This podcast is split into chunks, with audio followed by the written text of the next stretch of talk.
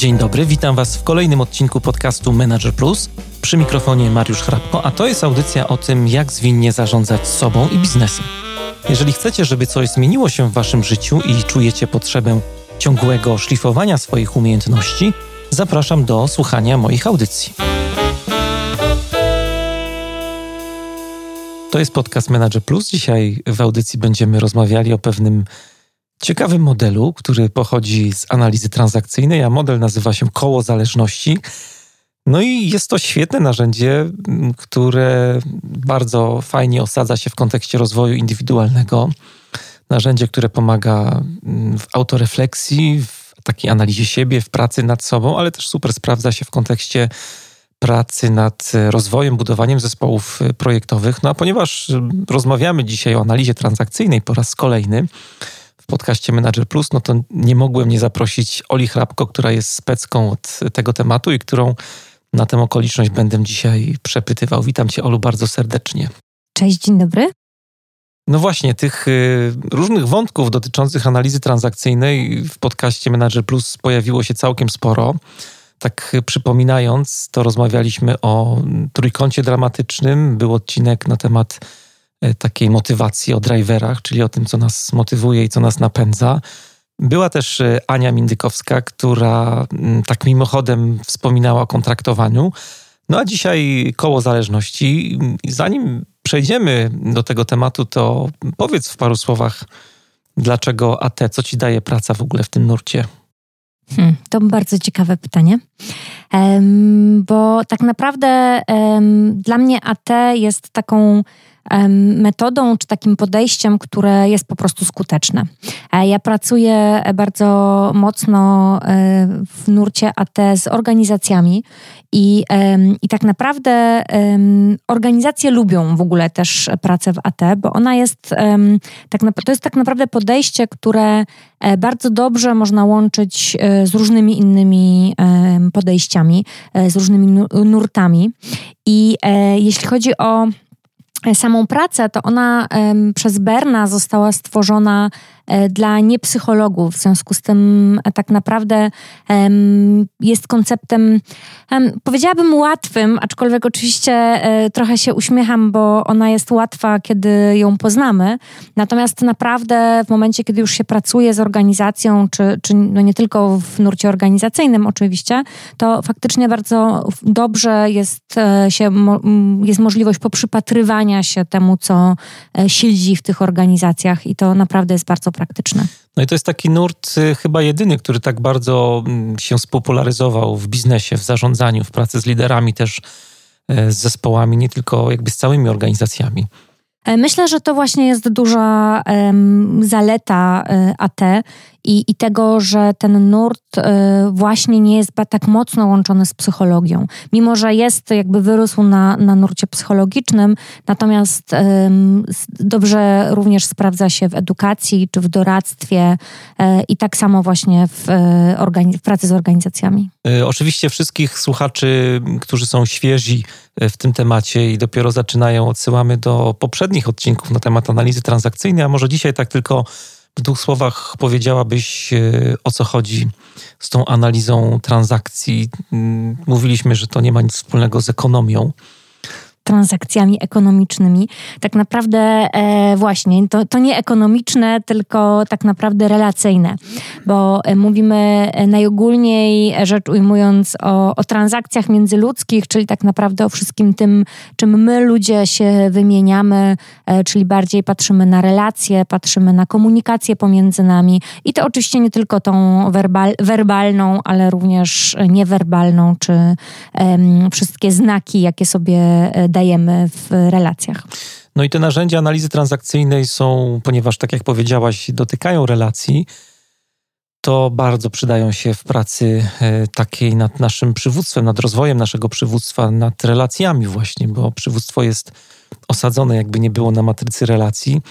I te narzędzia, e, które się pojawiają w tym nurcie, no mega przydają się do tego, żeby i siebie rozwijać, e, będąc liderem, ale też rozwijać zespoły, z którymi e, pracujemy. Przejdziemy sobie teraz do e, modelu tak bardzo szybko. do koła zależności. Ja y, pamiętam, jak czytałem bardzo uważnie Twój artykuł na naszej platformie online dla liderów Agile Leadership Tribe i pamiętam, że zaczęłaś ten artykuł tak bez owijania w bawełnę od takiego cytatu, który nawiązuje do Erika Berna. Ten cytat pochodził bodajże z książki AT Dzisiaj, Analiza Transakcyjna Dzisiaj. Tak. Mhm. Ja sobie go tutaj wynotowałem i go przeczytam. Według Erika Berna, tutaj cytuję, każdy z nas już od dziecka przyjmuje cztery pozycje życiowe, które reprezentują fundamentalne stanowisko, jakie możemy zajmować, oceniając zasadniczą wartość swoją i innych. Jakie to są pozycje w ogóle? O co chodzi? O co chodzi z pozycjami e, życiowymi? Pozycje życiowe tak naprawdę to są nasze postawy, jakie przyjmujemy wobec siebie i, i świata. Mnie się to tak od razu ci przejdę, y, wejdę w słowo, kojarzy bardzo z jakimiś filtrami, które zakładamy. Tak, żeby... trochę, trochę tak.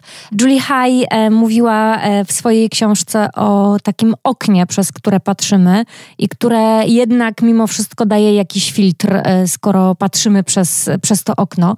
E, I to trochę jest tak, że my e, cokolwiek um, robiąc i, i, tak naprawdę wchodząc w jakąkolwiek relację i sytuację y, życiową, e, my y, mamy możliwe e, różne podejścia. Te podejścia są związane z tym, jak postrzegamy samych siebie.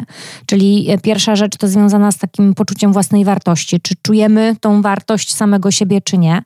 E, po drugie, w jaki sposób podejmujemy decyzje. W związku z tym też, e, czy jesteśmy pewni, przekonani do tych swoich decyzji, czy raczej się poddajemy um, i, i um, słuchamy tego, co mówią inni. E, trzecia ważna rzecz to jest kwestia tego, um, jak pewni, jak ważne dla nas są nasze własne odczucia, własne sądy, które wydajemy. I znowu bardzo mocno tutaj jest związane to z tym, czy jesteśmy bardziej ulegli i, i uważamy, uważamy, że nasze uczucia i nasze sądy są mniej ważne, czy raczej narzucamy światu swoje własne zdanie. E, no i wreszcie to, jak mocno dostrzegamy e, swoje własne zasoby. Czyli czy jesteśmy świadomi swoich kompetencji, e, czy raczej trochę działamy jak dziecko we mgle i um, uważamy, że wszyscy inni są um, lepsi, mądrzejsi, a, a my nie umiemy wiele. I w związku z tym, e, w ten sposób patrząc na siebie i świat, możemy przyjmować cztery takie e, postawy wobec właśnie siebie i innych. I w zależności od tego, którą tą postawę przyjmiemy, to, to będziemy tak ähm, funkcjonować i tak się zachowywać, bo oczywiście nasza postawa przekłada się też na, na nasze zachowania.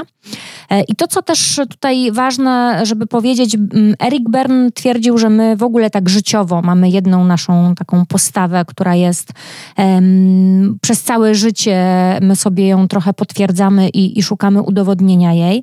Natomiast oczywiście e, w różnych sytuacjach e, przez różne postawy przechodzimy. Natomiast też trochę różnią, następcy Berna trochę różnili się w tym podejściu, bo, bo też e, na przykład Harris, który wydał taką książkę Ja jestem ok, ty jesteś ok, też e, właśnie mówił, że jakby życiowo to też nie do końca jest tak, że, że my jesteśmy w takich pozycji ok, ok od samego początku e, i, i tutaj trochę się różnili, ale zdecydowanie chodzi o to, że te pozycje nam się mogą zmieniać. Y, to wymieniłaś taką y, jedną nazwę tej pozycji OK, OK. Tak, okej, okay, okej, okay, to jest ta pozycja, tak zwana zdrowa pozycja, gdzie my podchodzimy i do siebie, i do świata zewnętrznego, do innych ludzi e, na równi, dajemy sobie te same prawa, te same umiejętności e, i, i funkcjonujemy zupełnie tak, jakby funkcjonujemy z poczuciem własnej wartości i doceniając wartości Czyli mamy, mamy takiego lidera, który siebie postrzega tak pozytywnie. Ja jestem w porząsiu i też w porząsiu są ludzie, z którymi pracuję. Tak, tak, czyli e, ja doceniam to, co mam i to, co wiem i to, co umiem, ale też doceniam to, że być może nie wiem wszystkiego, mhm. że są inni, którzy są w czymś lepsi, którzy mogą mi pomóc, nie muszę wszystkiego sam robić. Idealnie się sprawdzi to w zespołach samoorganizujących się e, i, i w takim funkcjonowaniu na równi z innymi. To takie założenie jest bardzo pozytywne też, że w innych, y, tak myślę sobie o zarządzaniu teraz, bo abstrahując od analizy transakcyjnej, bo y, przypomniała mi się taka teoria McGregora, na przykład XY, nie? że y, można podchodzić do ludzi na dwa sposoby, będąc menedżerem, albo właśnie teoria X mówi, że ludzie raczej robią wszystko, pracownicy, żeby nas y, oszukać, markują pracę, robią wszystko, żeby przetrwać do piątku. W związku z tym musimy wprowadzić różne mechanizmy kontroli, na przykład oprocesować firmę, żeby e, ci pracownicy jakoś pracowali, żeby można było nad nimi zapanować. I teoria Y, która mówi, że jednak jest e, to dobro w drugim człowieku, w pracownikach, że są dobre intencje, że oni po prostu na tyle, na ile potrafią, mając takie, a nie inne kompetencje, dadzą z siebie wszystko, żeby no, dostarczać jakąś wartość. Czy to będzie na przykład wartość w postaci ciekawych, innowacyjnych produktów, czy wartość w postaci dobrych relacji w zespole i tak dalej. I rozumiem, że ta postawa OK, OK to jest właśnie taka trochę teoria mm, Y, nie? Że... I to jest też właśnie ten, to, co na samym początku powiedziałam, jak e, idealnie analiza transakcyjna może się łączyć z różnymi innymi teoriami e, i jak e, to, to współgrać może. I to też trochę jest właśnie w nurcie tego założenia, że to, że analiza transakcyjna jest ok, to jest jedna rzecz, ale to nie znaczy, że wszystkie inne teorie są złe. To trochę jest też tego typu podejście. A jakie są inne jeszcze takie filtry, okulary, które możemy zakładać? Bo powiedzieliśmy o takiej najbardziej pozytywnej e, postawie. Ja jestem ok, ty jesteś ok. E, wszystkie inne e, postawy, trzy pozostałe, mają po której stronie minus. Czyli mhm. zakładają, że albo ja siebie w jakiś sposób nie doceniam, albo nie doceniam świata, który jest po drugiej stronie relacji z innymi, ludzi, którzy mnie otaczają. E, druga pozycja w związku z tym to jest taka pozycja bardziej dominująca, gdzie ja dalej uważam, że jestem ok. Natomiast e, świat, który jest na zewnątrz, ludzie, z którymi pracuję, e, nie, nie są ok. Czyli to jest ten plus i minus po drugiej stronie. Miałem kiedyś takiego szefa, jedna z moich pierwszych prac, i szef miał takie powiedzenie, że całe życie z, z gamoniami. Z gamoniami właśnie. To jest trochę no, coś takiego, tak, nie? Jestem to, to dobry, jest, a... Ja jestem świetny. Ja jestem super liderem, jeżeli mówimy w kontekście liderów. E, ja jestem bardziej wartościowy, mhm. bardziej mądry, lepszy. E, na różnych poziomach i, i, w różnych obszarach. Natomiast wszyscy inni, e, no mało powiedziane, że są gorsi, tak? To właśnie już często idzie w takie już postawy agresywne, całe życie z gamoniami i tak dalej. Ciekawe jest to, co mówisz, bo y, tak y, odruchowo, jak usłyszałem o tym, że postawa ja jestem ok, ty nie jesteś ok, jest taką postawą, która no, zakłada takie poczucie wartości naszej, bo z tym wielu liderów ma problem. A tak jakoś odruchowo sobie pomyślałem, no jednak negatywnie w kontekście tej pozycji życiowej, no bo mamy szefa, który innych postrzega za gamoniów, a siebie jakoś dowartościowuje, a z drugiej strony jakby adresuje ten problem, z którym wielu liderów dzisiaj ma, że brakuje im pewności siebie, takiej samoakceptacji, E, I to jest coś, co jest e, niezwykle ciekawe w tych pozycjach e, czy postawach, czyli to, że pozycja ja jestem ok, ty nie jesteś ok, bardzo często może być przykrywką dla pozycji ja nie jestem ok i ty nie jesteś ok. Czyli bardzo często my poprzez udowadnianie światu, że właśnie jesteśmy lepsi, mądrzejsi i, i tak dalej, ukrywamy to, że my tak naprawdę nie postrzegamy siebie e, jako ok I, i tak naprawdę to jest tylko coś na zewnątrz. To jest trochę jak markowe ciuchy, które zakładamy, żeby udowodnić światu, że jesteśmy lepsi niż faktycznie jesteśmy. E, I, i to, często może być tak, że, że właśnie to może być przykrywka dla tej e, pozycji ja nie okej okay i ty nie okej, okay, czyli taka bezradność, beznadzieja tak naprawdę w kontakcie z, ze światem i z ludźmi, e, czyli no ja nie, nie potrafię czegoś zrobić, ale tak naprawdę wy też nie jesteście lepsi, też nie potraficie, e, też w sumie to nie ma nawet co próbować. Bezradność taka wyuczona może? Frustracja trochę? Mm, w zachowaniach na pewno tak. W zachowaniach to się będzie objawiać jako właśnie e, gdzieś frustracja, ale też taka beznadzieja, która otacza nas z każdego miejsca i po prostu nawet nie ma co się starać, bo, bo po prostu... Pracujemy w mordorze. Tak, jest tak źle, że, że już lepiej nie będzie. Mhm. E, no i e, nie powiedzieliśmy o jeszcze jednej pozycji, czyli takiej pozycji, gdzie e, my patrzymy na siebie przez pryzmat taki minusowy, czyli ja nie jestem ok, ale wszystkich naokoło widzimy jako lepszych, mądrzejszych, takich, którym się lepiej powiodło, bardziej udało. I, i to jest taka mm, postawa, która mm, trochę nadmiernie siebie obwinia, ale też bardzo poniża e, i zabiera sobie te wszystkie wartości, które, które ma. E, taka pozycja, w której trudno tak naprawdę funkcjonować e, w momencie, kiedy jesteśmy liderem na przykład i, i właśnie bardzo deprecjonujemy siebie i bardzo mocno wywyższamy wszystko inne naokoło, łącznie z ludźmi, z zespołem i tak dalej. Ja y, wspominałem tutaj Anię Mindykowską na początku i ten odcinek y, tak naprawdę nawiązywaliśmy dużo do tego, ponieważ Ania y, pracuje w firmie Amazon i Pozdrawiamy Anię. nawiązywaliśmy tak y, do tych takich pierwszych kroków. Ona prowadzi taki program mentoringowy dla liderów, którzy stawiają pierwsze kroki w firmie i są świeżakami, y, dopiero startującymi.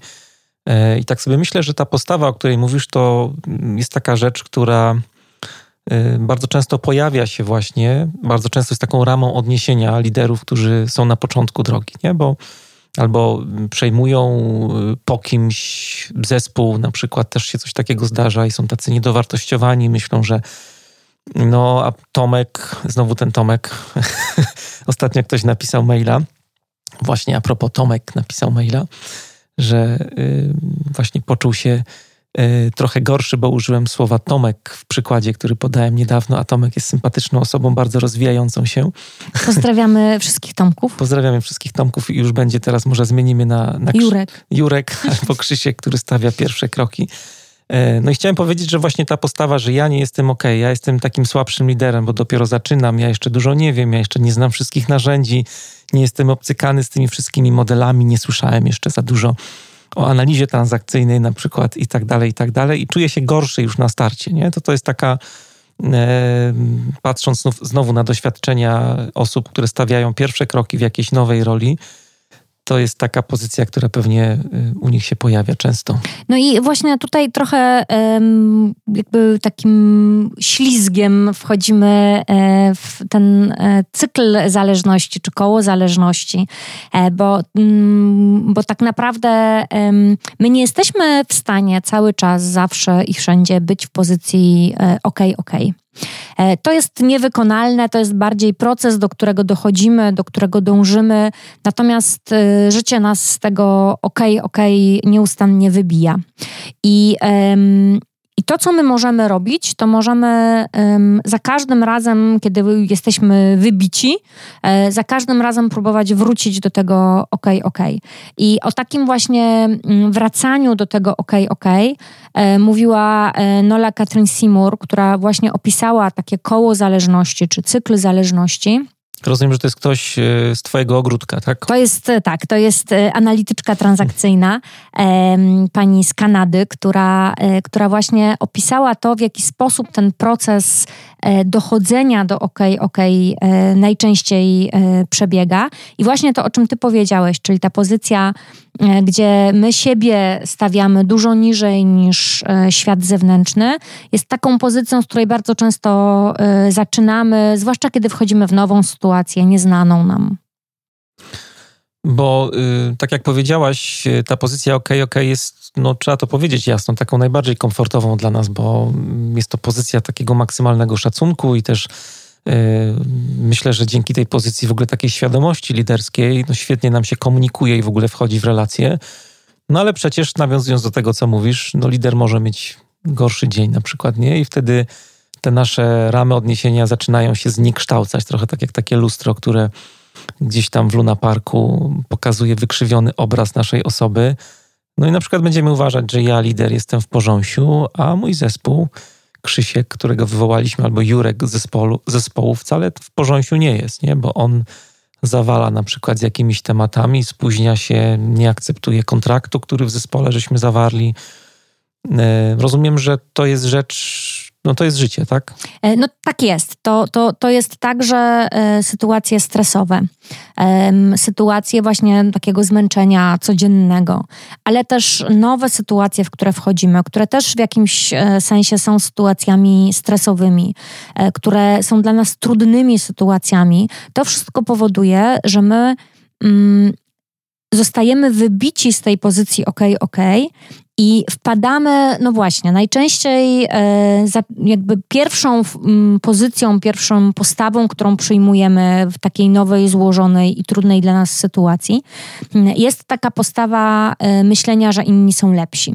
Czyli w pierwszym odruchu najczęściej jesteśmy w takiej pozycji, gdzie zakładamy, no ja się nie znam, ja nie wiem, e, inni potrafią, bo już się znają, bo przecież w tej sytuacji już byli. Czyli jak taki na przykład nowy lider przyjdzie do zespołu, to, y, to on pomyśli sobie, no dobra, ja zastąpiłem teraz lidera, który e, właśnie e, odszedł i został wypromowany i, i przeszedł na przykład na dyrektora, e, no to mm, on był super, on to sobie na pewno radził fajnie w tym zespole.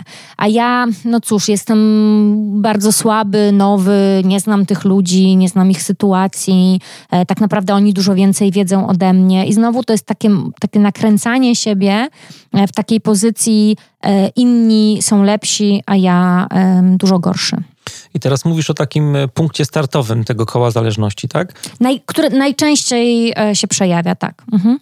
I warto to jeszcze raz podkreślić, bo tak wyłapałem z tego, co mówisz, że e, koło zależności, czyli rozumiem jakaś taka praca rozwojowa mm, w kontekście dochodzenia do tego osoby, okej, okej. Dochodzenia mhm. do okej, okej. E, jest taką pracą, która wiąże się z pracą nad e, zniekształconymi obrazami siebie trochę, tak? E, siebie albo świata wokół. Albo świata wokół, czyli tych naszych ram odniesienia. Mhm.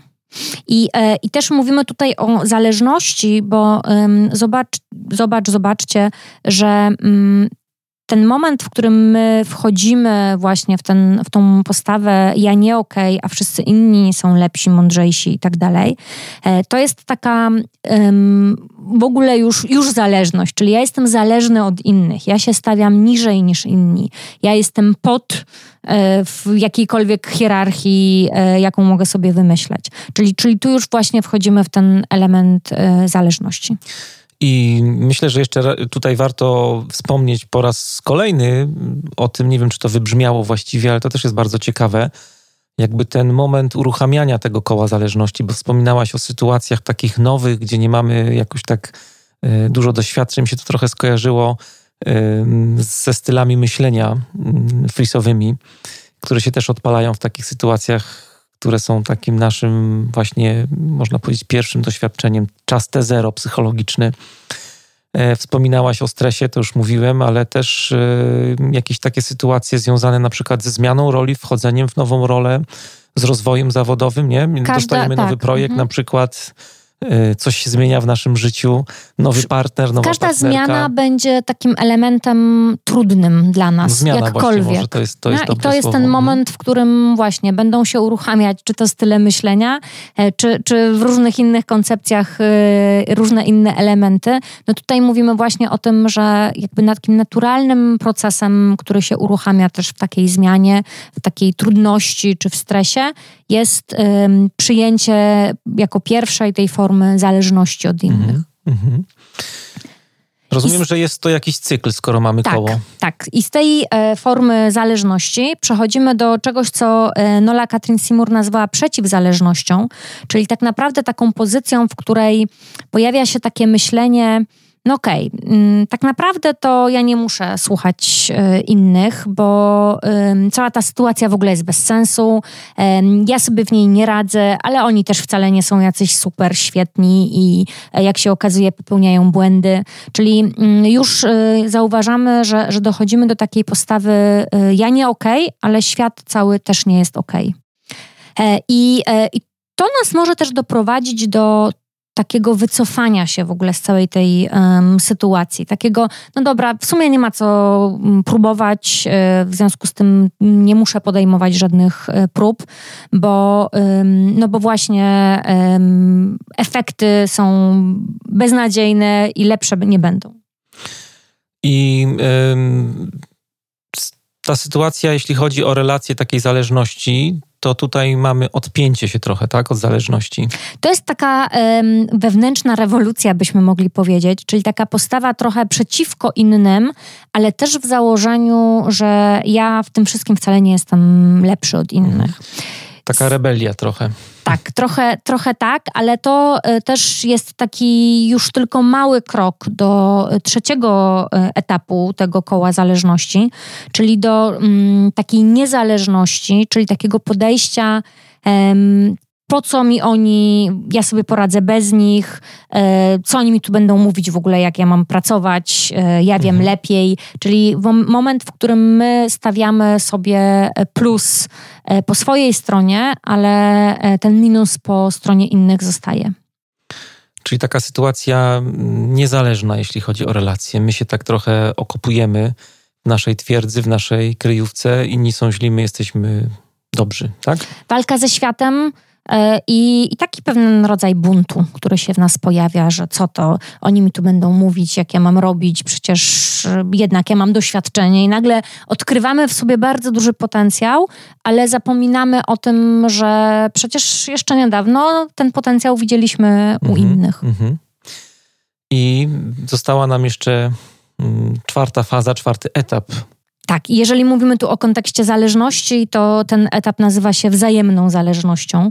E, I to jest taki moment, kiedy dostrzegamy, że okej, okay, skoro wcześniej mówiliśmy o tym, że inni mają jakiś potencjał, a teraz zauważamy też u siebie pewne możliwości, to może jest tak, że e, tak naprawdę możemy uczyć się od siebie nawzajem, możemy czerpać e, z, z, tych swoich e, kompetencji i, i, zasobów, które mamy, i e, w ten sposób możemy wypracować takie zdrowe podejście takiej współ, współpracy.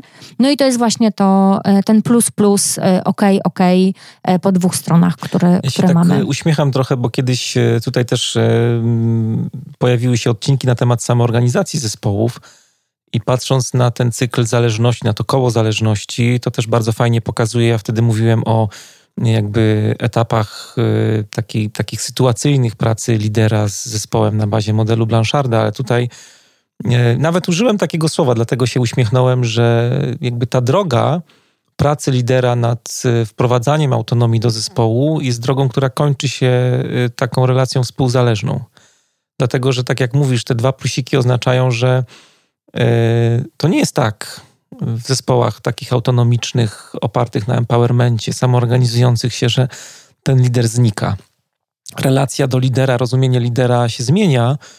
E, pytanie jest właśnie, gdzie to miejsce jego jest, ale myślę, że to miejsce y, to jest oparte na takiej relacji właśnie plus-plus, że i z jednej strony E, ten zespół, mimo że jest autonomiczny, on potrzebuje przywództwa, i z drugiej strony też e, sam przywódca potrzebuje zespołu, i ta świadomość tego, że e, zespół mi jest potrzebny do tego, żebym był liderem, jest tutaj bardzo cenna w całym tym podejściu. To w ogóle bardzo, bardzo ciekawe byłoby nałożenie tych e, dwóch e, elementów i, i tej koncepcji blanchardowej i, um, i tego koła zależności, Bo przyglądanie się koło temu. Koło no? zależności, tak sobie myślę, jak ciebie słucham, pokazuje bardziej taką pracę głęboką nad tym wewnętrznym człowiekiem lidera. Jaki ten lider jest, bo patrząc sobie na ten model Blancharda, ja tam pokazywałem bardziej jakby od strony narzędzi etapów e, pracy lidera, ale nad zespołem, nie? A tutaj pracujemy trochę w drugą stronę, nad liderem jest zespół, jest otoczenie, ale to jest jakby taki stan zastany. To ale jest... też możemy się przyglądać w tym kole zależności w ogóle zespołowi, jak funkcjonuje cały zespół i wtedy będziemy mieć trochę, trochę to nałożenie, więc to bardzo byłoby ciekawe też e, takie, no, takie zderzenie w kontekście lidera i tych hmm? przykładów, które tutaj podajemy, to właśnie tak mi się skojarzył, że bardziej patrzy, bierzemy pod lupę lidera i jego ten wewnętrzny teatr, który gdzieś tam jest i, i mm, druga, druga taka rzecz, jak się słuchałem, która mi się skojarzyła, to to, że to też jest praca, to koło zależności nad e, naszymi mapami psychicznymi. Mapa mentalna, e, to co tutaj też w podcaście wiele razy ostatnio się pojawiało, że mapa to nie teren, to w jaki sposób my patrzymy na nasze światopoglądy i w jaki sposób my y, też podchodzimy do update'u, aktualizacji tych naszych takich życiowych, mentalnych GPS-ów no to jest trochę to, no bo tutaj można mieć różne mapy, tak naprawdę cztery różne mapy mentalne. Mhm. I możemy mieć liderów, którzy pracują w zespołach agile'owych które mają y, mapę taką bardzo komfortową na zasadzie plus plus, nie? Ale możesz mieć liderów, którzy będą mieli mapę. Tak trochę odebrałem, że y, to są takie mapy, te trzy pozostałe to są trochę mapy zniekształcone w jakiś sposób. Albo sytuacją, no bo lider wchodzi do nowego jakby środowiska, do nowego ekosystemu. Czasem przekonaniami, które mamy. I się, tak, i się okazuje, że wypływają jakieś założenia, pojawiają się jakieś założenia w jego głowie, zwątpienia. E, okazuje się, że myśli, że on nie da rady, że jest gorszy od lidera, po którym przejął schedę, albo mm, może się okazać, że to nie jest przejęcie schedy po liderze, ale okazuje się, że lider, który był poprzednio, nie dał rady, nie poradził sobie z zespołem i też może generować różne pomysły na siebie, nie? Na, na, ten, na tą soczewkę, przez którą będzie spoglądał na, ten swój, y, na swoją mapę mentalną. E, ale też co ciekawe, Nola Catherine Seymour, która robiła badania właśnie dotyczące tego koła e, zależności, mm, stwierdziła, że im częściej przechodzimy przez te wszystkie pozycje, tym szybciej jesteśmy w stanie wygenerować takie zachowania, które doprowadzą nas do, tego, do tej pozycji OK, OK tej pozycji wzajemnej zależności. E, I, e, I to jest dobra wiadomość, e, bo ta dobra wiadomość mówi o tym, że im częściej dostrzegamy, im częściej zauważamy właśnie to, że, że przechodzimy przez te pozycje, tym też i to i stosujemy te, te przejścia, to tym lepiej jesteśmy w stanie, tym szybciej jesteśmy w stanie dojść do, do tego ok, ok. No bo to jest narzędzie też do pracy. Ostatnio y, rozmawialiśmy nie tak dawno z Józefem Kąckim na temat samoświadomości lidera. Nie? To, to jest doskonałe narzędzie do takiej regularnej y, autorefleksji, częstej. Tak. E, I też do tego, żeby przy, poprzyglądać, trudne słowo, poprzyglądać się temu, e, czy przypadkiem nie utknęliśmy w którejś pozycji. Bo, bo może być tak, że na którymś z tych etapów jesteśmy trochę za długo, za mocno skupiamy się na byciu w tym etapie, na zachowaniach, które tam nam się pojawiają, i wtedy tak trochę nas to odciąga od realizacji celu, który mamy, zwłaszcza jeśli mówimy w kontekście liderów, no to, to odciąga nas to od realizacji zadań, które mamy jako liderzy i e, skupiamy się na albo na walce z innymi, albo na walce z samym sobą. Więc e, też e, ważne jest, żeby zauważyć, czy nie utknęliśmy na którymś z tych, tych wcześniejszych etapów. No bo właśnie możemy sobie założyć, że mm, no zespół jest beznadziejny, z którym pracujemy i już, i nic z tym nie zrobimy i po prostu ja nie dam rady jako lider z tym zespołem dalej pracować, bo się frustruję, bo mam dużo stresu i po prostu za dużo mnie to kosztuje. Koszty emocjonalne są ogromne. Ja, ja już nie chcę tak pracować. Nic z tym nie robimy i, i jakby stoimy w miejscu nie? W, tym, w tym całym cyklu. Tak, i, i wtedy to nas zatrzyma w ogóle w całym e, podejściu. W związku z tym też e, myślę, że warto przypatrzeć się, czy my albo, albo ktoś u nas w zespole nie utknął w którymś e, momencie i nie trzeba popchnąć go, żeby, żeby przeszedł i, i zmienił A swoją pozycję. Byłabyś w stanie podać jakieś takie takie, nie wiem, dobre rady, dobre praktyki do każdego etapu, do każdej fazy, tak w dużym skrócie, nie? Co trzeba zrobić, jak na przykład jesteśmy w tej pierwszej pozycji, ty to nazwałaś pozycją zależności, nie? E, tak, jak jesteśmy e, w pozycji e, zależności, to przede wszystkim trzeba zobaczyć, jakie trudności mamy przed sobą, z jakimi trudnościami się mierzymy, ale też warto zobaczyć, jakie konsekwencje wywołuje to, że my podporządkowaliśmy się pod innych, bo to jest ta pozycja, w której my nie jesteśmy ok, nie, nie postrzegamy siebie jako ok, a wszystkich innych widzimy jako lepszych. No tak, bo, bo z tego y, mogą się różne katastrofy życiowe porobić robić. Na przykład, y, jak pamiętam, rozmawialiśmy o, y, o trójkącie dramatycznym, to był też fajny odcinek taki. Y, to tak mi się przypomniało, że no jest tam taka rola takiego ratownika, nie? I tutaj, jeżeli lider wchodzi w relację z zespołem na takiej zasadzie, że no ja jestem słabszy, gorszy, nie umiem wszystkiego jeszcze, bo jestem świeżak, i ten, który był przede mną, dużo więcej wszystkiego mm, tutaj, dużo więcej potrafił zrobić, bardziej ogarniał, mówiąc kolokwialnie, no to można sobie ułatwić trochę, znaczy nie wiem, czy sobie ułatwić zespołowi bardziej życie i wejść w takie buty ratownika i nie? E, tu bardziej w rolę ofiary, bo ja jestem tym, który mm, poszukuje, e, czy ma potrzebę, żeby ktoś mu pomógł i poszukiwania ratownika. No tak, ale... ale My chcemy, ale, żeby ten zespół nam pomógł. Ale wtedy. zespół y, z kolei, znaczy nie wiem, wyobrażam sobie takie sytuacje i też y, nawet teraz sobie przypominam pewne konkretne osoby, które właśnie w takich sytuacjach e, przez to, że się czuły właśnie gorsze i w relacji do zespołu miały takie poczucie, że no ten zespół pracował kiedyś ze świetną osobą, ze świetnym liderem i teraz jestem ja. E, ja powinienem czy powinnam zrobić wszystko, żeby temu zespołowi ułatwić życie i zaczynam go ratować w sytuacjach, kiedy no nie muszę tego zupełnie robić. No myślę trochę też o takich zespołach, bo te przykłady, które mam, to mi się kojarzą na przykład z rolą Scrum Masterów, e, którzy no, robią za zespół wszystko na przykład nie? I, i, i jakby nie potrafią wyczuć etapu rozwoju tego zespołu ale też właśnie trochę swojej pozycji życiowej, swoich ram odniesienia, które mają. Teraz jak, jak o tym mówisz, to tak jakoś bardziej to widzę. Mhm. Też e, tak naprawdę, żeby być ratownikiem, jeśli mówimy w kontekście trójkąta dramatycznego i, i gier psychologicznych, to żeby być ratownikiem, my musimy mieć e, ten plus po swojej stronie. E, czyli my musimy e, w jakimś momencie, w jakiejś przestrzeni czuć się lepsi niż inni, no bo musimy umieć uratować zespół. Więc to raczej byłoby w tym e, kole, byśmy mówili o niezależności.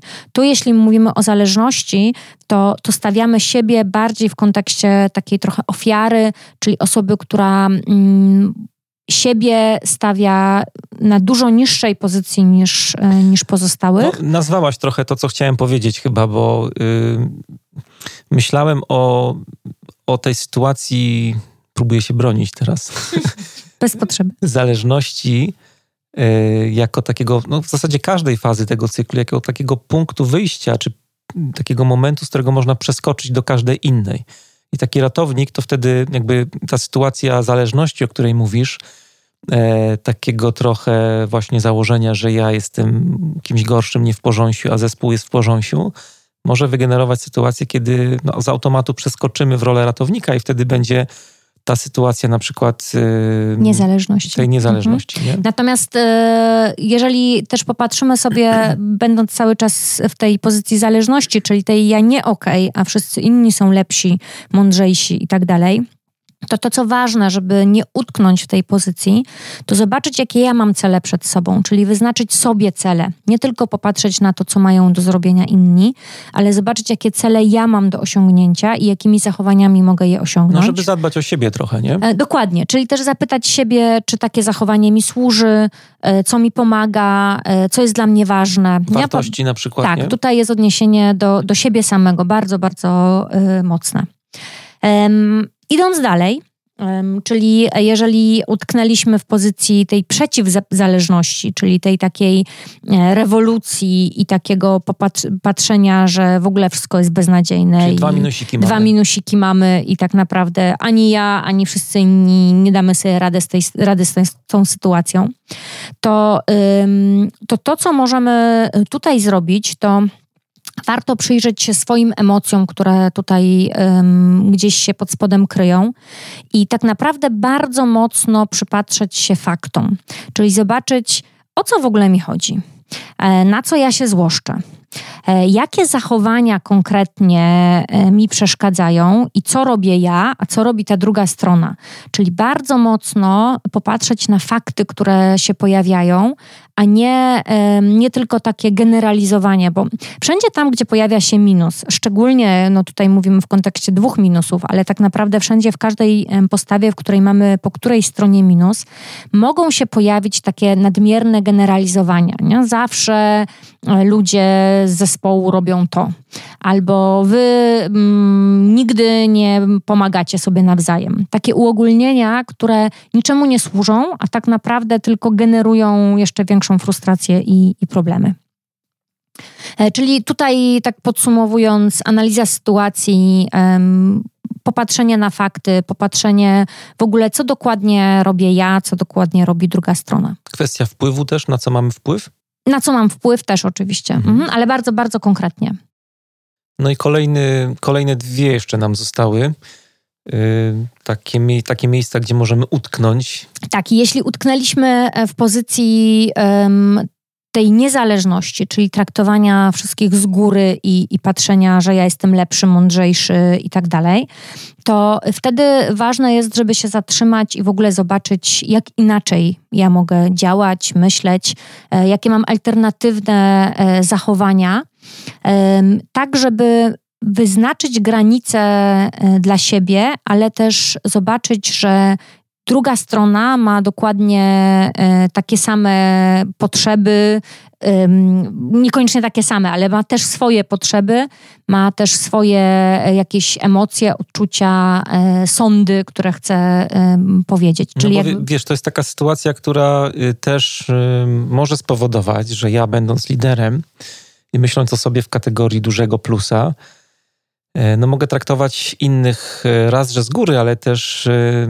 jakby umniejszać wartości tym osobom, z którymi pracuję w, w naszych relacjach. No na przykład wywołaliśmy trochę już model Frisa, o którym też nagraliśmy oddzielną audycję, do której Was zapraszamy.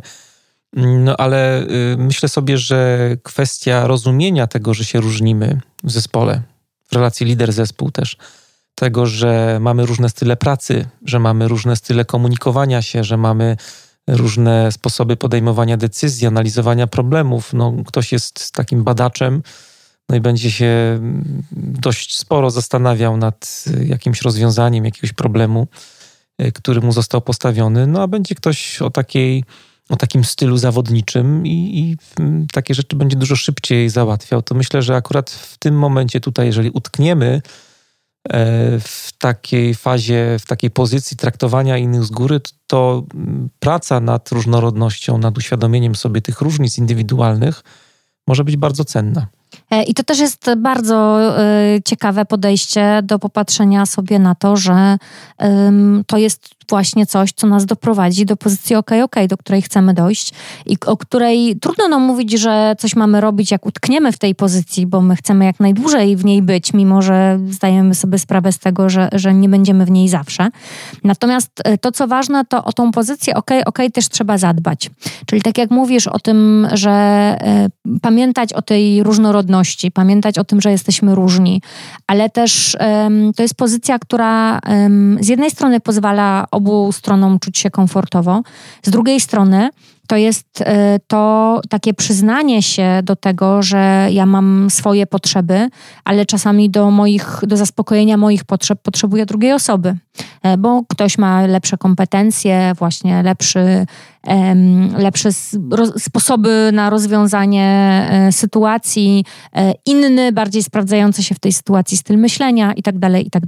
Ta sytuacja niezależności, o której tutaj mówisz, to patrzenie na innych z góry, to tak sobie pomyślałem, że w kontekście zespołów zwinnych e, to jest taka pułapka, takie zniekształcenie, które może się pojawić, jeżeli e, właśnie się w, tej, w tym etapie rozwoju jakoś tak utrzymamy, nie? że mamy z jednej strony zespół, który sam organizuje swoją pracę, zespół, który jest interdyscyplinarny, i pracę nad interdyscyplinalnością, która nie oznacza tylko różnorodnych kompetencji w zespole, ale też e, różnorodność kompetencji społecznych. Jeżeli tutaj nieumiejętnie do tego podejdziemy, to może nam grozić takie ryzyko, że właśnie przyjmiemy taką pozycję mm, z góry, takie podejście, że moje jest lepsze, będąc liderem. Moje wartości są lepsze, mój sposób komunikowania się jest lepszy. Myślenia. Myślenia mhm. i tak dalej, i tak dalej. E, I, dlatego właśnie cały czas mówimy o tym, e, żeby nie utykać, ale też, żeby zdawać sobie sprawę, że utknęliśmy. Czyli robić sobie cały czas e, gdzieś to takie sprawdzenie, ten taki moment zatrzymania i, i dostrzegania tego, czy przypadkiem nie jest tak, że, że skupiamy się na czymś innym. Mhm. I dochodzimy już do ostatniej pozycji życiowej, ok, ok, dwa plusiki mamy. No i tutaj jest, tak jak powiedziałam, że e, no tutaj e, każda ze stron czuje się komfortowo, e, każda ze stron może realizować swoje potrzeby i, i tutaj musimy zadbać o to, żeby um, dostrzegać te nasze kompetencje i te nasze mocne strony, ale też to, w czym inni są lepsi e, i w czym inni mogą nam pomóc. Czyli taka wzajemna e, współpraca, wzajemna zależność, właśnie e, jak się nazywa ten obszar. I to jest dla mnie bardzo odkrywcze, co mówisz, że mm, ten obszar OK, OK, my też musimy podtrzymywać. I idąc dalej w tym myśleniu, o ile te pozostałe obszary, o których y, tutaj opowiadałaś przed chwilą, są pewnymi takimi wypaczeniami, y, zniekształceniami rzeczywistości czy naszych map mentalnych, to o ile ta postawa ok, ok wydaje się nam taka naturalna, taka komfortowa, no bo jakby zapewnia autonomię obu stron i umożliwia takie płynne porozumiewanie się, to odkrywcze jest to, że ją trzeba też podtrzymywać. I myślę sobie tutaj bardzo mocno o takim temacie, który też w podcaście często się pojawia, w ogóle dużo się mówi o nim w kontekście zarządzania i pracy liderów. E, dbanie o środowisko, środowisko, które zapewni bezpieczeństwo psychologiczne ludziom, bo e, postawa OK, OK, o czym już e, powiedziałaś z grubsza, to jest też taka postawa, która no, jest postawą dbającą o współpracę, a dbanie o współpracę to jest też dbanie przy świadomości ogromnej tego, że mamy też ciemne strony, że mamy jakieś długie ogony, które się za nami ciągną, że no nie składamy się tylko z tych takich jasnych stron, e, z mocnych stron e, i budowanie takiej przestrzeni dla ludzi, gdzie każdy będzie mógł zaspokajać swoje potrzeby, ale też każdy będzie mógł e, właśnie zwracać się o pomoc do innych, gdzie każdy będzie mógł w taki swobodny sposób się komunikować o rzeczach, które mu gdzieś tam na sercu, na wątrobie leżą, no to jakby podtrzymywanie postawy OK dla mnie to jest podtrzymywanie czy budowanie i kształtowanie takie ciągłe przez lidera e, środowisko, które będzie oparte na otwartości i zaufaniu. Mhm. I e, to, co e, mówisz, jest też niezwykle ważne w takim kontekście, że skoro powiedzieliśmy, że ta postawa ok, ok nie będzie zawsze nam dana.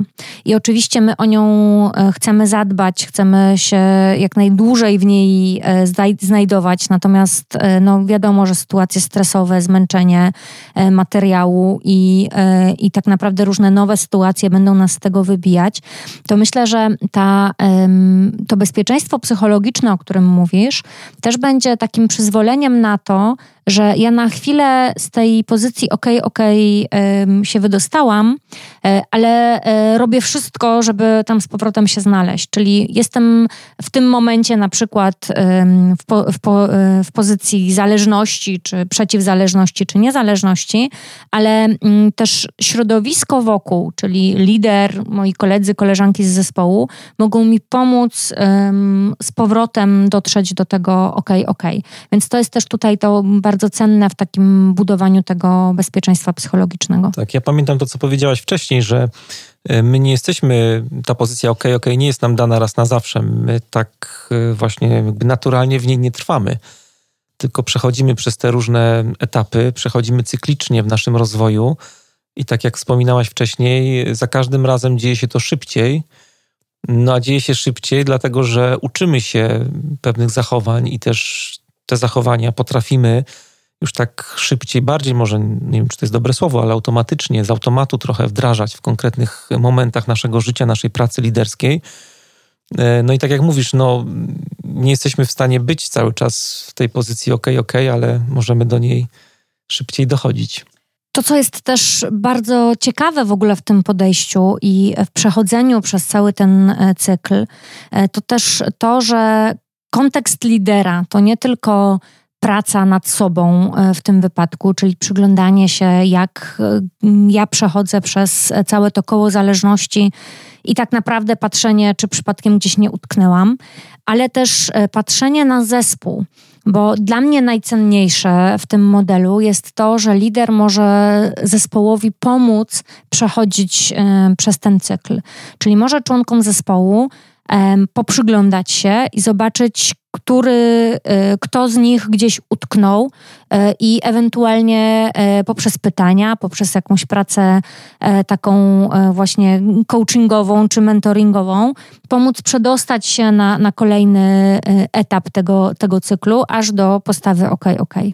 Czyli z jednej strony taka praca nad sobą, przyglądanie się sobie, autorefleksja, budowanie takiej autoświadomości w kontekście własnego rozwoju liderskiego, a z drugiej strony tak jak mówisz, y, praca nad zespołem i wykorzystanie tego cyklu y, do rozwoju zespołu i może też do połączenia, tak jak wcześniej taka myśl się tutaj pojawiła, na przykład z etapami rozwoju zespołu w kontekście modelu Blancharda, o którym tutaj w podcaście już jakiś czas temu wspominałem, e, i zderzenia jakby tego autorozwoju lidera z rozwojem zespołu w kontekście właśnie różnych ram odniesienia, przez które i zespół, ale też i lider e, wzajemnie na siebie spoglądają.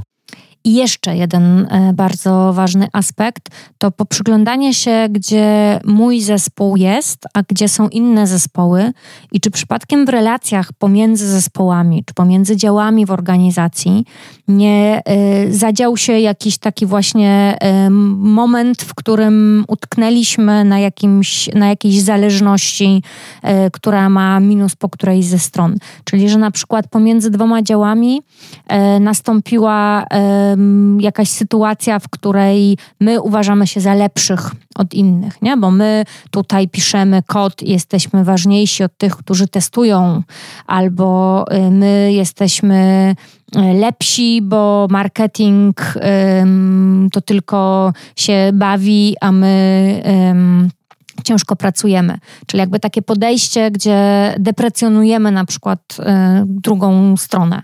To też bardzo ważne, żeby się temu przyglądać i też jako lider y, możemy wtedy zareagować i powiedzieć, dobra, ale to nie jest tak, każdy jest po coś, tylko musimy nauczyć się dostrzegać te swoje y, zasoby, to co mamy Zarządzanie sobą, relacje, no i te, ten ostatni poziom, o którym na początku wspominałeś, organizacja też, ten ten cykl można odnieść do całej firmy wręcz. Tak, w ogóle do popatrzenia, mało tego, jakbyśmy już tak dalej poszli, no to w ogóle patrzenia, jak my traktujemy inne firmy.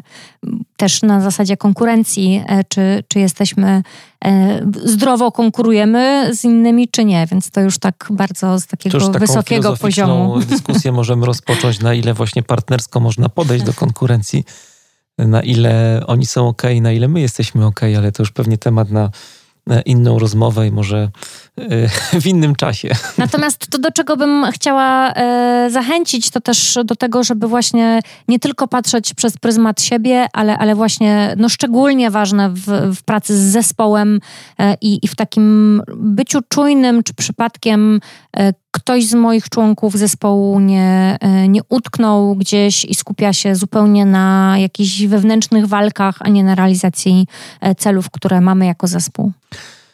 No i cóż, y, dziękuję Ci bardzo za przybliżenie tego modelu naszym słuchaczom. Myślę, że dużo ciekawych rzeczy też w trakcie tej rozmowy się pojawiło, takich, których no, nie planowaliśmy, czy które były nieplanowane, różne odniesienia do no, lidera w kontekście właśnie relacji z zespołem, ale dużo mówiliśmy też o zwinnych zespołach. To jest temat, który też nas bardzo tutaj wspólnie inspiruje cały czas, też pracując z liderami, czy to na studiach podyplomowych na mm, SWPS-ie, już druga edycja wystartowała, czy na przykład na naszej platformie online nowej Agile Leadership Tribe. Myślę, że o tym przez chwilę Wam jeszcze chcemy powiedzieć, bo ten temat to był jeden z tematów, wielu tematów, które w ostatnim czasie przerabialiśmy z naszą społecznością, właśnie koło zależności. Tutaj go w formie rozmowy trochę przywołaliśmy też e, na, e, na podium.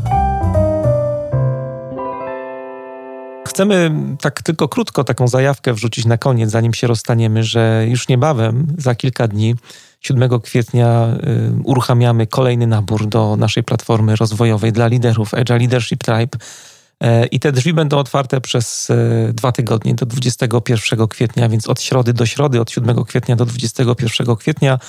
Przez dwa tygodnie będziemy na Was czekać. Te nabory są, tak jak już ktoś z Was nas śledzi trochę, to mniej więcej trzy razy w roku, nie częściej, więc kolejne, kolejną furtkę otworzymy za kolejnych kilka miesięcy. Bardzo Was zachęcam do tego, żeby dołączać do naszej platformy. Dużo tam ciekawych rzeczy mm, dla Was przygotowujemy wspólnie z Olą. Jesteśmy gospodarzami tego miejsca. E, I z takich rzeczy może, które, które się dzieją, byśmy powiedzieli parę słów tak, e, tak krótko. E, to taka rzecz, która będzie się działa i taka rzecz, która e, zadzieje się już 15 kwietnia, czyli dla tych, którzy dołączą w pierwszym tygodniu sprzedażowym, jeszcze będzie możliwość dołączenia i, i współuczestnictwa. E, organizujemy antykonferencję Agile Leadership Tribe, czyli... Tak naprawdę nasi współplemieńcy organizują naszą antykonferencję, o której mówisz. Czyli tak naprawdę tworzymy przestrzeń do tego, żeby powymieniać się. E, no, nie jesteśmy w stanie tego zrobić e, na żywo, ale w wirtualnej przestrzeni, e, żeby spotkać się na dwie godziny i, i tak naprawdę powymieniać się różnymi tematami, które są dla nas, dla wszystkich współplemieńców jakoś bliskie. W związku z tym e, trochę takich tematów e, już się pojawiło, które będą prawdopodobnie poruszone e, w trakcie tych spotkań. Ja może tak krótko tylko mm, przytoczę. To nie jest jakby kompletna lista, bo jest tam głosowanie, więc zobaczymy, co z tego wyjdzie finalnie. Jak to zwykle bywa, ostatni tydzień przed wydarzeniem jest taki najbardziej gorący i pewnie najwięcej się pozmienia, ale to, co już teraz widzę, otworzyłem szybko Miro i taki jeden z pierwszych tematów, które mamy na liście, jak pracować e, z zespołami interdyscyplinarnymi, jak dbać o motywację takiego zespołu, który nie ma przynależności do systemu. Kolejny temat to jest jak pracować z celami w zespole, jak e, sprawiać, żeby były konkretne, kiedy do nich wracać, jak znaleźć czas na to i przestrzeń. E, dyskusja, i to jest dyskusja, tutaj dopisała koleżanka, że ma takie wyzwanie w swojej pracy i te, antykonferencja to nie są tylko prezentacje, to też warto powiedzieć, ale tam też można przyjść ze swoim problemem i ten problem właśnie z uczestnikami sobie przeanalizować. Jest kilka tematów dotyczących Scrama, metody agile'owej, e, jak przełączyć się na ty pracy skupiony na celach sprintu. Kolejny temat, jak przestać zaczynać i zacząć kończyć w Scrumie. To jest taki, taki ciekawy, dosyć e, ciekawa dosyć rzecz, jak można się rozwijać jako product owner. E, już tak wszystkich nie będę tutaj może czytał tych tematów, ale no, kolejny to jest Everyone is Change Agent, e, prezentacja książki plus krótkie case study, co zrobiłem nie tak, budując zwinne community of practice. Jest jeden temat na temat Radical Condor, jest temat dotyczący Liberating Structures, a więc takiej pracy warsztatowej z zespołami jest temat na temat retrospektywy takiej rocznej, jak ją zrobić. Jeden taki bardzo narzędziowy, jak używać Miro do pracy y, z zespołami. Co w dzisiejszym świecie e, jest niezwykle istotne. Tak, no i myślę, że tutaj skończę. Nie będę jakoś tak szczegółowo e, się e, wszystkich czytał tych pytań. Ale jak widzicie, tematów. to są tematy, które, e, które po prostu są bliskie wszystkim tym, którzy już e, dołączyli do, do naszej platformy i w związku z tym też w jakiś sposób chcą na ten temat porozmawiać, podzielić się swoimi doświadczeniami. E, więc dla tych, którzy dołączą, tak jak mówię, do, do 15 będzie jeszcze 15 kwietnia będzie jeszcze możliwość, żeby też przyłączyć się, jeśli nie ze swoim tematem, to na pewno jako uczestnik. Tak, i to jest, tak jak mówiliśmy, wydarzenie pierwsze takie oddolne, to znaczy to był pomysł e, od e, tutaj naszej e, naszej społeczności, żeby coś takiego zorganizować. Będzie to krótkie wydarzenie, dwugodzinne, bo wszyscy mamy już cyberzmęczenie, nas ogarnęło dość mocne, więc tylko dwie godziny na to przeznaczymy łącznie z follow-upem i z jakimś wprowadzeniem krótkim. Ale żeby tak jeszcze Wam pokazać, co na naszej platformie się dzieje, to, to też e, organizujemy e, raz, dwa razy w miesiącu spotkania, które są związane z klubem czytelniczym, jak to się szumnie nazywa. E, I ten klub czytelniczy jest dyskusyjnym klubem i za każdym razem bierzemy na tapet jakąś książkę, jakiś fragment, jakiś artykuł i, i go czytamy, a potem dyskutujemy, wyciągamy wnioski, inspirujemy się, więc to jest taki bardzo fajny moment też, żeby, e, żeby trochę się po, być może nawet posprzeczać nad różnymi tematami, więc to, to ciekawe spotkania. Raz na kwartał też mamy takie spotkania, które się nazywają Tydzień z tematem. To znaczy to nie są spotkania nasze takie live'owe, ale bardziej to jest e, taka praca, która przypomina trochę ostatnio sobie to tak uświadomiłem, takie, takie szkolenie online, taki warsztat online, bo jakby to jest pięć dni pracy z jakimś takim wprowadzeniem krótkim, niedzielnym, bo startujemy zawsze w poniedziałek e, i codziennie jest jakiś materiał edukacyjny w formie wideo. Do tego są dołączone ćwiczenia e, w formie różnych załączników. można podyskutować o tym, co tam się dzieje. Ostatnio taki gruby temat wzięliśmy na warsztat. To był temat rezyliencji lidera, który wspólnie przez cały tydzień z uczestnikami y, przepracowywaliśmy. Y, bardzo się to podobało z tego, co, co wiemy od uczestników. No i to jest taka, jak widzicie, intensywna praca nad sobą. To jest takie trochę autolaboratorium y, bycia liderem. Oprócz tych rzeczy pojawiają się co tydzień artykuły takie wiedzowe, nagrywamy filmiki, też wideo nie są tylko powiązane z tygodniem tematycznym, ale też pojawiają się jako takie mm, no, alternatywne narzędzie do wpisów, e, żeby się ze społecznością jakoś e, komunikować. No i e, to, co oczywiście jest niezwykle istotne na tego typu platformach, czyli możliwość podyskutowania. Jest forum, gdzie każdy z naszych współplemieńców może wrzucić swój temat, może podyskutować, po porozwiązywać jakieś swoje problemy, bo też mamy taki dział, e, który się nazywa Leadership Assistance i jak ktoś ma pilny temat do rozwiązania i wrzuci ten temat tam, to wiemy, że trzeba szybko reagować, szybko pomagać. E, już raz e, przynajmniej się sprawdził i, i naprawdę ta pomoc i doświadczenie innych to jest też coś, na co na pewno możecie na tej platformie liczyć, bo, bo grupa jest grupą liderów i, i osób, które naprawdę mają bogate doświadczenia. Bardzo różne różne. Są to bardzo różne firmy, bardzo różne role, począwszy od ról Scrum Mastera, Agile Coacha, aż po role właścicieli firm, CEO, y, dyrektorzy do departamentów. Większość to są osoby, które faktycznie na co dzień doświadczają y, przywództwa w swoich firmach, w swoich organizacjach. Nie ograniczamy tutaj się do żadnej branży. W tym momencie jest około 200 liderów. Jakaś fluktuacja z miesiąca na miesiąc, jak to przy tego typu platformach y, jest bardzo jest to inspirujące dla nas wszystkich. My też bardzo dużo się uczymy, bardzo fajny networking, więc bardzo zachęcamy. E, I co warto powiedzieć, to pomyślcie o tym, zanim się zdecydujecie, czy będziecie mieli czas na e, korzystanie z tej platformy. Tak myślę, że no, trzeba założyć, że na tydzień te pół godziny dobrze jest wygospodarować. E, bo też nie chodzi o to, żeby przyłączyć się po prostu i, e, i, i tylko być na zasadzie jakiegoś e, ducha, który tam jest. Najwięcej skorzystacie wtedy, kiedy będziecie faktycznie czytać, próbować tych różnych ćwiczeń, wymieniać się doświadczeniem, doświadczeniami, pytać. To wszystko, im więcej tego zrobicie, tym, tym większe też zyski z bycia na, na platformie dla Was. No to co, czekamy na Was. E, możecie dołączać poprzez, e, w ogóle zapisywać się, jeżeli jeszcze nie wystartowała mm, sprzedaż, bo ten podcast e, jest uruchomiony w poniedziałek, a sprzedaż ruszy za kilka dni dopiero. Można się dołączać do listy mailingowej osób czekających na otwarcie. Jest ona dostępna na stronie altribe.pl. My oczywiście wszystko podlinkujemy w materiałach do dzisiejszego odcinka. E, te wszystkie linki będą tam e, dla Was dostępne. I Mamy co? nadzieję, że do zobaczenia. Mamy nadzieję, że do zobaczenia i to już e, wszystko na dzisiaj. Ja się nazywam Mariusz Hrabko. Rozmawialiśmy dzisiaj na temat koła zależności. Moim gościem była Ola Hrabko. Bardzo dziękuję Olu za rozmowę. Dzięki wielkie, pozdrawiam wszystkich. Trzymajcie się i do usłyszenia niebawem. I get dramatic It really lets me down. I just cannot do what just could have been done. I want you. I want you, and I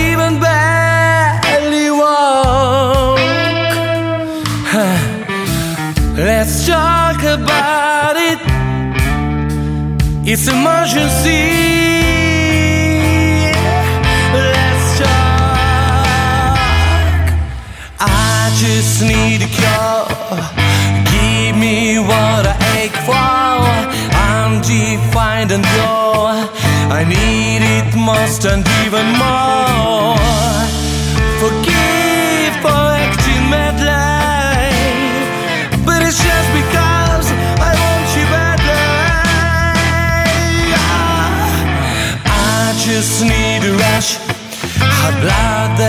Froze cold away.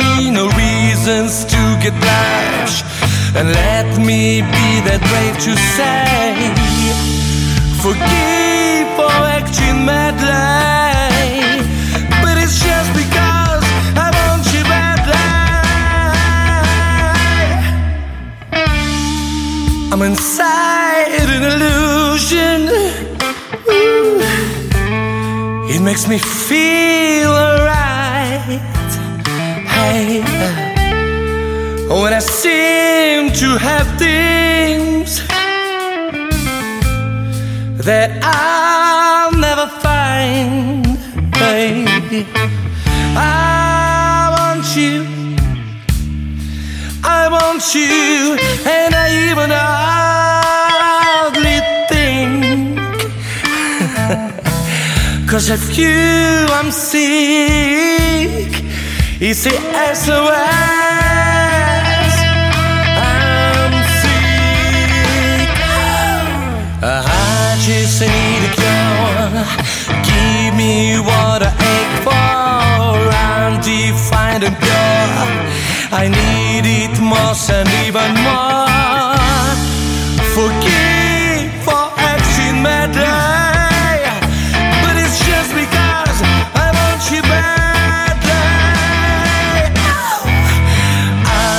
I just need a rush of blood that froze cold away. No reasons to get touch, and let me be that brave to say, forgive